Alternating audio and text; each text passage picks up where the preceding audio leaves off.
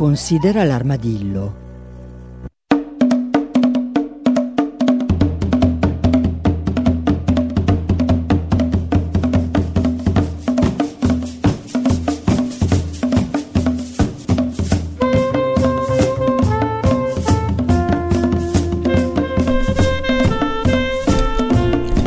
Buongiorno, buongiorno a tutti e benvenuti da Cecilia Di Lieto.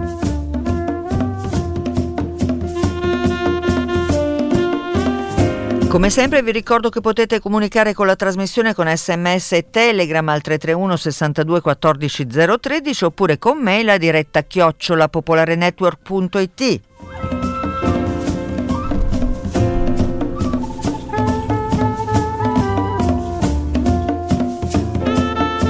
che vi invito sempre a visitare la pagina Facebook e Instagram di Considera l'Armadillo perché cerco di tenerla sempre molto aggiornata.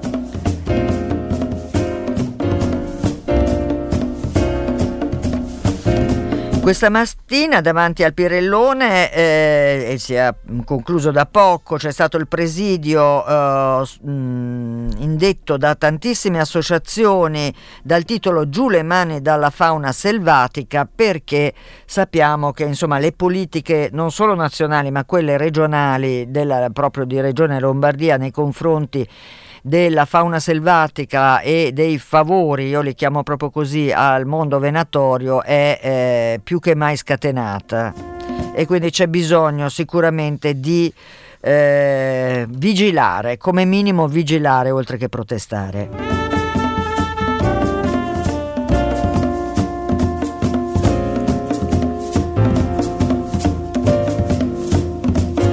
L'avete sentita se state ascoltando proprio dal passaggio d'onda tra eh, me e Poveri Mabelli? Avete sentito una voce che io non ho presentato ma che è stata di fondamentale aiuto per sciogliere il eh, nodo dei cani, quelli tutti grinzosi, tanto per capirci, e sto parlando della nostra ospite di oggi che io ringrazio per essere qui negli studi di Via Ollearo. E voi sapete che dopo tutta questa parentesi che insomma ci piacerebbe chiamare parentesi proprio conclusa, ma così non è, della pandemia e dell'isolamento, insomma avere gli ospiti che tornano qui nei nostri studi è un grande piacere, una cosa eh, che insomma eh, a me piace tantissimo e quindi sono molto grata alla dottoressa Monica Battini che è ricercatrice del Dipartimento di Scienze Agrarie e Ambientali dell'Università degli Studi di Milano. Buongiorno. Buongiorno, buongiorno, grazie Cecilia per questo invito. Sì, non me lo sono fatta scappare di venire in studio perché altro che al telefono a distanza, ne eh ho già sì. avuto abbastanza. Eh sì, vedersi in faccia è sempre è un una, un, una, cosa più bella. Eh, allora, la nostra amica, insomma, Monica Battini, eh, è qui per parlarci di un progetto molto affascinante e molto interessante che attiene a tutta quella gamma che qui a Considera l'Armadillo eh, io più o meno ribatto quotidianamente in qualche maniera, ma che insomma eh, diciamo è, è, è, una delle ultime frontiere, se vogliamo, dell'etologia e delle ricerche in campo eh, animale. Sto parlando del linguaggio animale, cioè è il solito ragionamento. Noi siamo cresciuti nella convinzione che siamo gli unici a parlare, diciamo così, e che in realtà gli animali comunicano con gli odori, con le puzze, con altre cose e l'aspetto invece della vocalizzazione, quindi dei suoni, dei versi degli animali, è in fondo sempre stata molto... Mh, mm, poco uh, indagata e invece il progetto di cui parliamo si chiama Vocapra addirittura. Allora Monica l'ho fatta lunga ma ci tenevo alla premessa sul linguaggio che è una cosa così importante. È vero, è vero, in effetti si chiama Vocapra perché è, insomma, è un'abbreviazione di vocalization, voca e capra, ovviamente, il titolo sarebbe lunghissimo. E diciamo che le nuove frontiere dell'etologia sono le emozioni e il linguaggio degli animali è uno dei modi, le vocalizzazioni degli animali sono appunto uno dei modi con cui loro esprimono le, le emozioni. Certo. Ed è per quello che ci interessa. Ci sono tantissime altre maniere, è vero che loro non comunicano soltanto con il cosiddetto linguaggio comunicano con posture, e anche quelle sono molto interessanti, comunicano con odori ed esistono studi per cui probabilmente anche noi siamo capaci di capire alcuni dei loro odori, non sono studi nostri, io non, non mi occupo di quello, certo. ma esistono studi anche su questo. Ma peraltro mi scusi se interrompo, ma in realtà anche noi comunichiamo, anche noi. oltre che con le parole, con gli odori, sì. con, no? con eh sì. uh, le posture, le esatto. posizioni del corpo, e, cioè... e, e, che ci facciamo meno caso. Eh, certo. Semplicemente perché ormai abbiamo questo cervello che è focalizzato al significato della parola e non tanto al metatesto ecco, di, di queste parole. Però ehm, in effetti abbiamo visto noi nella nostra ricerca, e ci sono tante altre ricerche che ce lo dicono, che più i giovani, più i bambini sono in grado di capire il linguaggio, le posture degli animali o delle altre persone semplicemente, ehm, più facilmente rispetto a quanto non facciano gli adulti perché man mano si ha consapevolezza del significato delle parole, più insomma, ci si dimentica di quel, quei segnali atavici di comunicazione per quello ci interessa da tanto. Eh certo, quindi questa ricerca eh, è, iniziata, è iniziata recentemente, ci racconti un po' la storia eh. Eh, che coinvolge peraltro eh, più eh, settori, è una, sì. come si dice, multi- multidisciplinare, multidisciplinare sono parolone io... però si usa certo. molto. È iniziata, visto che dicevamo prima, in epoca Covid, quindi non è iniziata in maniera proprio tra le fu- più fortunate, sì. perché ovviamente abbiamo avuto delle difficoltà a muoverci. Mi ricordo che la prima volta in cui siamo andati in stalla era stato proprio appena dichiarato il primo caso giù a um, Le- Lodi, insomma. Sì. E-, e, quindi è iniziata un po' così con difficoltà, però insomma è proseguita tra entusiasmo e molto bene, ecco. E, um, e in pratica gli obiettivi di questa ricerca sono stati diversi e coinvolgono per questo diversi attori. Una è una parte quella animale, quindi studio sì del linguaggio e del comportamento, perché noi nel valutare la, la, comunicazione, le vocalizzazioni degli animali le abbiamo e le continuiamo anche, perché il lavoro è ancora in, in divenire, sì. ad associare ai comportamenti che vediamo, che osserviamo da videoregistrazioni. Sì. Poi abbiamo la parte, quella degli informatici, quelli che analizzano le caratteristiche precise del suono e che così sono in grado di dirci se questi suoni sono tipici magari di un animale eh, in uno stato di, di dolore o come, un, sta rappresentando un'emozione negativa o positiva, ecco, grazie appunto allo studio di queste caratteristiche dei suoni e al confronto di questi suoni in diversi contesti in cui questi suoni sono stati Vengono, messi. Certo. E l'ultima parte è quella mh, del mondo della psicologia, psicologia umana e comparata con quella animale. E, e in pratica quello che noi cercheremo adesso di capire, siamo, questa è proprio la parte più, eh, più agli inizi, anche se la, il lavoro è finito, sì. eh, però ci sono talmente tanti dati che stiamo continuando a raccogliere che continueremo ancora probabilmente per il prossimo anno. Quello che vogliamo capire è il livello di empatia delle persone in questo caso nei confronti della capra, e come l'empatia delle persone eh, permette loro di capire meglio, meglio o peggio, i suoni che le capre producono.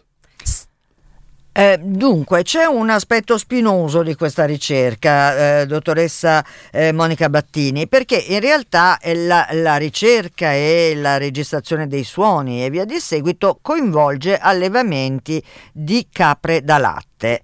Eh, noi, lo, io lo dico tutte le volte perché, eh, dottoressa Battini, a volte ci si stupisce, le persone non lo sanno, se lo dimenticano, fanno finta di non saperlo. In realtà noi possiamo, eh, io dico rubare, prendere il latte a eh, qualsiasi mammifero, in particolare noi usiamo il latte delle eh, mucche, delle vacche e appunto degli ovini e delle, delle capre in particolare, per avere questo latte in realtà noi eh, dobbiamo fare un'operazione di violenza incredibile rispetto a questi animali perché vuol dire che sottraiamo il cucciolo che sarebbe l'unico legittimo destinatario del latte. Quindi io lo dico perché sia chiaro, eh, nei versi che voi avete, non lei, ma che avete registrato, immagino non ci sia il verso di quando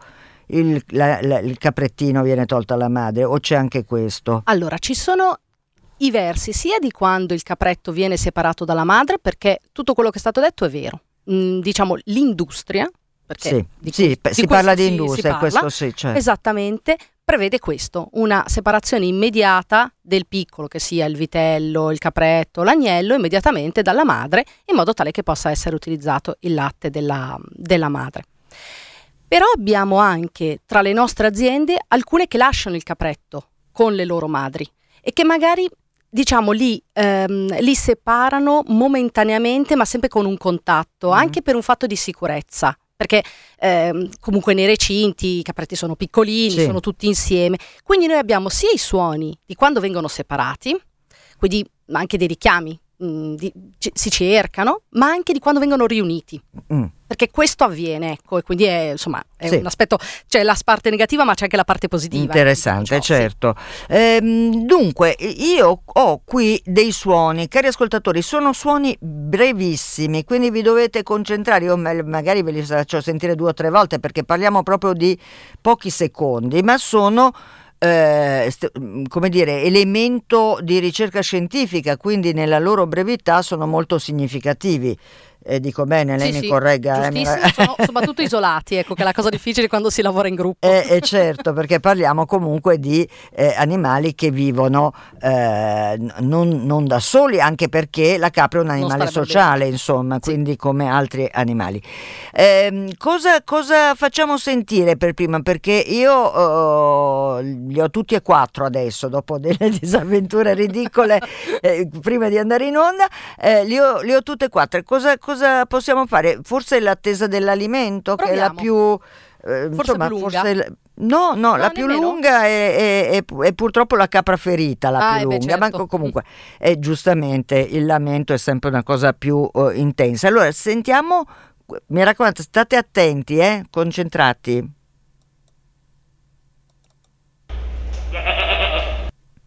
Mm? Avete capito? Aspettate che ve lo faccio risentire, eh?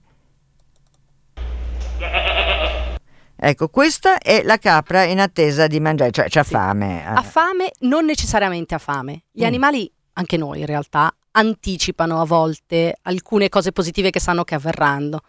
Eh, il problema è che quando l'anticipazione è prolungata, nel senso che il periodo in cui loro anticipano è prolungato, allora sì dicono abbiamo veramente fame perché non arriva. Qui è che bello, sta per arrivare il mangiare. Quindi è un'emozione probabilmente legata ad un'emozione positiva, mm. questo, questo, vocalizzo. Quindi è, è, è, quello che si può, insomma, che, che avete realizzato, sì. insomma, in questa cosa. A questo punto ci sentiamo anche un'altra cosa eh, positiva che è la capra in calore, sì, nel senso che certo. è in attesa della dell'accoppiamento e quindi sentiamo che verso fa, se, cogliamo la diversità da quello di prima, magari noi profani? Eh,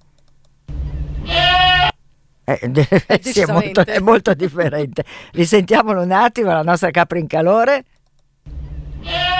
Eh, e qui è una richiesta Come la interpretiamo questa richiesta? È assolutamente una richiesta di Monica Battini. Io ho l'esperienza più intensa, ce l'ho con le gatte, che so cosa, cosa fanno, come vocalizzano quando eh, vogliono. Eh? Eh, noi abbiamo fatto un lavoro qualche anno fa proprio sulle vocalizzazioni dei gatti ed è stato molto interessante in diversi contesti. Ecco, anche lì la maggior parte delle persone non riusciva a capire che cosa dicessero i gatti solo ascoltandone i suoni, perché mm. siamo abituati a unire qualcosa, il loro comportamento, come si muove la coda, se toccano con le zampe e quindi la ricerca ci ha detto che come con le capre si fa fatica a capire il significato della vocalizzazione, diciamo estrapolata da qualsiasi contesto, sì. stessa cosa è avvenuta per i gatti e i gatti ci vivono in casa. Certo, e, è abbastanza essere, affascinante. Eh, sì. sì, decisamente affascinante. Tutta questa ricerca sul linguaggio io la trovo eh, molto eh, avvincente. Eh, dunque, Anna ci dice: Mia madre, classe 1915, è sopravvissuta grazie al latte di una capretta. Eh, anche di loro si può parlare. Io ho due figli, avevo poco latte, avrei voluto darne di più è un'esperienza bellissima, non vi capisco. Anna, neanch'io ti capisco sempre, ma eh, accetto naturalmente eh, le, le, tue osservazioni. Eh, no, ecco... Ehm, Ah, ah, ecco, certo, tu fai un riferimento alle balie, no? nel senso che eh, esisteva, eh, purtroppo esiste forse ancora, eh, anche tra gli umani eh, c'era la balia eh, che era quella che allattava il, eh, il, cucciolo di uomo, diciamo così, per svariate certo. ragioni. No? E adesso però alcune ricerche, io per esempio mi sto occupando di questa cosa con alcuni colleghi di, di altre università, eh, esiste un po' questa idea di provare a modificare alcun, l'industria in tal senso, probabilmente non sarà possibile ovunque, mantenendo il vitello, mm. si concentra abbastanza sul vitello più che su, mm, sul, sulle capre, mantenendo il vitello con la mamma, sì. con la madre. Mm. E alternativamente utilizzare delle balie. Mm. Alla stessa maniera, quindi garantendo al vitello il contatto con un adulto, che è conforto, che è insegnamento, perché noi abbiamo anche questi giovani che imparano tra giovani. Sì. Quindi non imparano alcuni tratti del loro comportamento normale dall'adulto, che dovrebbe essere quello che li educa. Quindi esistono delle ricerche e un'idea eh, di insomma, provare a mantenere, si chiamano cow-calf contact, quindi questi sistemi di contatto eh, vacca-vitello prolungato. E io ehm, sono molto mh, contenta, diciamo così, che lei, eh, parlando di questi allevamenti, e stiamo parlando in generale di allevamenti intensivi, non è che c'è altro, altra definizione possibile, lei parli di industria perché una delle cose secondo me più drammatiche è proprio il fatto che tutto il settore zootecnico eh, si è mosso negli anni pensando gli animali come delle macchine, quindi come dei tasselli di, una, di un'altra storia e, e, quindi questo aspetto di sfruttamento è, è palese, è mostruoso, è arrivato a punte eh, quasi di non ritorno, ma lei mi sta dicendo invece qualcosa di positivo. Esatto, arrivato a punte forse di non ritorno, io vedo una grande consapevolezza anche negli allevatori, nelle allevatrici, eh, di quello che forse non andava bene nel passato e che forse adesso non è più attuale. Quindi ehm, forse non è un punto di non ritorno, forse è un punto invece di, di cambiamento. Questo non significa che tutto potrà cambiare o che vorrà cambiare, però io invece vedo degli spiragli di, di cambiamento, lo vedo in maniera tangibile. Certo. Allevamenti che conosco, che frequento e che vedo effettivamente eh, credere anche in possibili cambiamenti in tal senso. Eh, certo, e questo vabbè mi fa naturalmente contenta, anche se naturalmente insomma eh, stiamo sempre comunque parlando di un aspetto di sfruttamento degli animali che eh, come dire non è che a, a, agli armadilli piace molto, eh, anzi non piace per niente. Eh, sentiamo un altro verso, questo è la capra sola, la, la capra che viene isolata in questo modo per qualche ragione. Esatto, magari per ragioni sanitarie, per un trattamento. Allora proviamo a sentire come fa. Eh, questo risentiamo un attimo, eh. Questa è la capra che come l'avete interpretata? Allora, questo è diverso, per esempio rispetto ai calori, è palesemente diverso ai, rispetto ai calori sotto certi aspetti si assomiglia di più al richiamo del cibo perché è un richiamo. E quindi anche se è diverso come richiamo, perché la motivazione che spinge a fare questo richiamo è diversa, però è quello, è cercare di riunirsi al resto del gruppo, cioè sperare che il resto del gruppo risponda, giusto per far sentire che effettivamente c'è, che quindi è isolata, sì, perché è spostata magari in un recinto, ma che non è realmente lontana dal, sì. dalle altre. Allora, eh, c'è un altro, un altro, verso e questo è il più lungo di tutti, ma non vi spaventate perché è molto breve, anzi eh, c'è, c'è, proprio poco da fare, eh, ed è questa volta una capra ferita che quindi ha eh, una palese... A dolore. Sì. Dolore, mm-hmm. insomma, sentiamolo qua aggiunge sapori all'acqua. Oh no, qui cosa è successo non lo so. È entrato... strano verso. Eh sì, decisamente strano, non so cosa è successo a questo file e, e allora purtroppo la capra ferita non ce l'abbiamo stavolta. E, ehm, e vabbè, era interessante. Eh, eh, Aspetti che le ho abbassato il microfono, diceva? No, non l'abbiamo censurata. No, no, anzi, era proprio molto interessante. E, e, quindi, e quindi, così. C'è Davide eh, che scrive su Telegram e dice c'era una, pra, eh, una puntata di Nicolò Vecchia su un allevamento giusto di capre, prodotti di qualità. Eh, sicuramente ci sarà eh, qualche allevamento virtuoso, noi stiamo parlando di allevamenti che comunque eh, possiamo definire intensivi, nel senso qual è eh, co- cos'è che fa dell'allevamento l'allevamento intensivo rispetto all'altro? Allora, è abbastanza difficile definire cosa si intende per allevamento intensivo. Diciamo che la mancanza, per esempio, di accesso ad aree esterne, a pascoli, quindi uno spazio sempre al chiuso, di solito eh, è una caratteristica dell'allevamento intensivo. Detto ciò, il fatto di avere accesso al pascolo anche quotidiano, anche tutto l'anno, non lo trasforma automaticamente in un allevamento eh, o estensivo o, o, per gioco, cioè restano comunque allevamenti che vivono e lavorano per quello.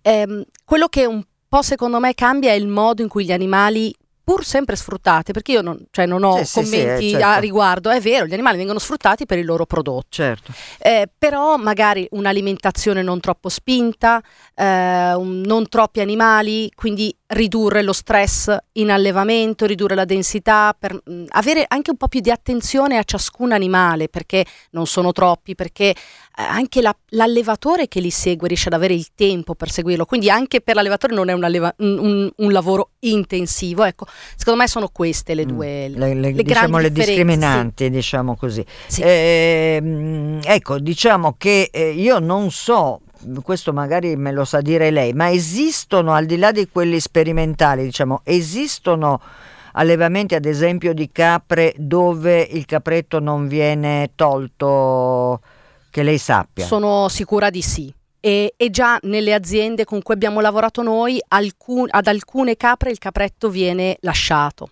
Mm. Non, viene, mm, non tutte perché ci stanno provando, sì. perché sono delle innovazioni, cioè non hanno tanti parametri di riferimento per fare qualcosa in maniera corretta, sì, ecco, perché sì. sono no, nuove queste cose, ma esistono, esistono comunque sì. Senta, eh, Max ci chiede, eh, c'è eh, quale pa- paese all'estero, se c'è, è all'avanguardia in queste eh, ricerche? Eh, io prima, eh, naturalmente non parliamo solo di capre, parliamo di suoni, io mm. prima le facevo vedere un articolo che è uscito eh, sul venerdì di, di, Repubblica della settimana scorsa o di questa settimana in cui eh, c'è in realtà, eh, ci sono una, in realtà una serie di studi su eh, i, i, i versi, suoni, diciamo così, dell'elefante africano, del pipistrello e dell'ape eh, e sono appunto studi eh, all'estero, ma insomma eh, siamo a vari livelli. Io mi sono portata oggi dietro un libro che amo profondamente, che è quello di Carl Safina, Al di là delle parole, eh, che eh, vi consiglio sempre, edito da Adelphi, eh, che eh, in realtà parla appunto eh, della comunicazione intra, intraspecie e, e magari, magari, ogni tanto riusciamo a captarla anche noi, che certo. dice?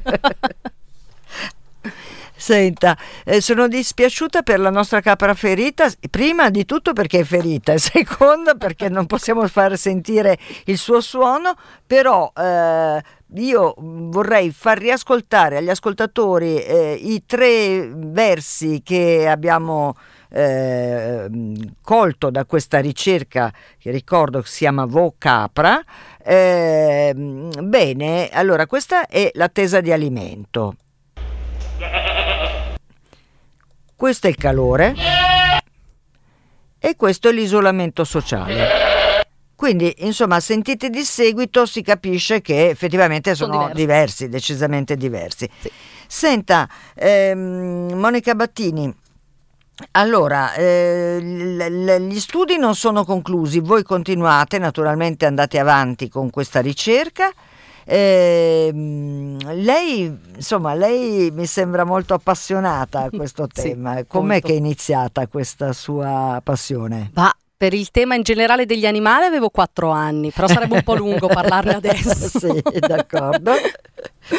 E quindi no, è proseguita insomma con, tra studi e, e, il bello secondo me di questo lavoro è che man mano si studia, si pensa a cos'altro si vorrebbe studiare, via via è tutta una catena di, di approfondimenti, si conoscono tante persone, prima eh, l'ascoltatore chiedeva eh, qual è il paese all'estero magari dove queste cose vengono fatte di più.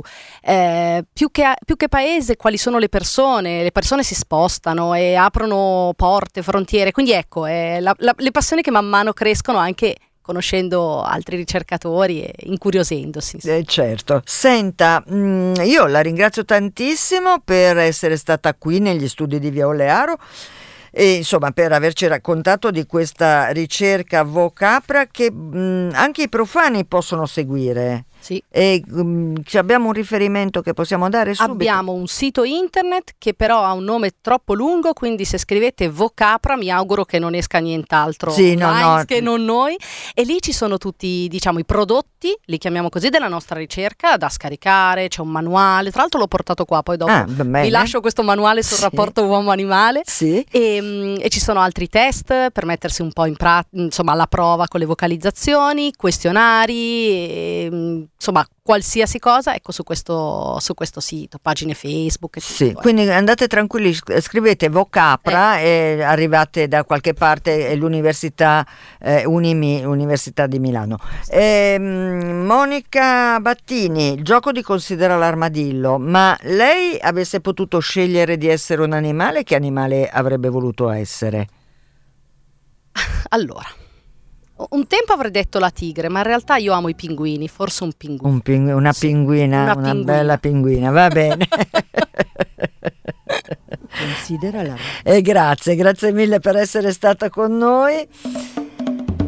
Noi, cari ascoltatori, ci sentiamo ancora domani. Allora ricordo, scusatemi, che Monica Battini è ricercatrice eh, del Dipartimento di Scienze Agrarie e Ambientale dell'Università degli Studi di Milano e appunto la ringrazio ancora. Grazie a voi. E mm, invece dicevo, noi ci sentiamo domani. Eh, domani mi piacerebbe tanto che ad ascoltare fossero soprattutto persone molto giovani perché, perché, parliamo di uno stage, di un qualcosa che potrebbe appassionare anche dei ragazzi. Eh, parleremo dell'oasi di Vanzago e appunto di una, uno stage per imparare a soccorrere gli animali, quindi mi raccomando. Eh.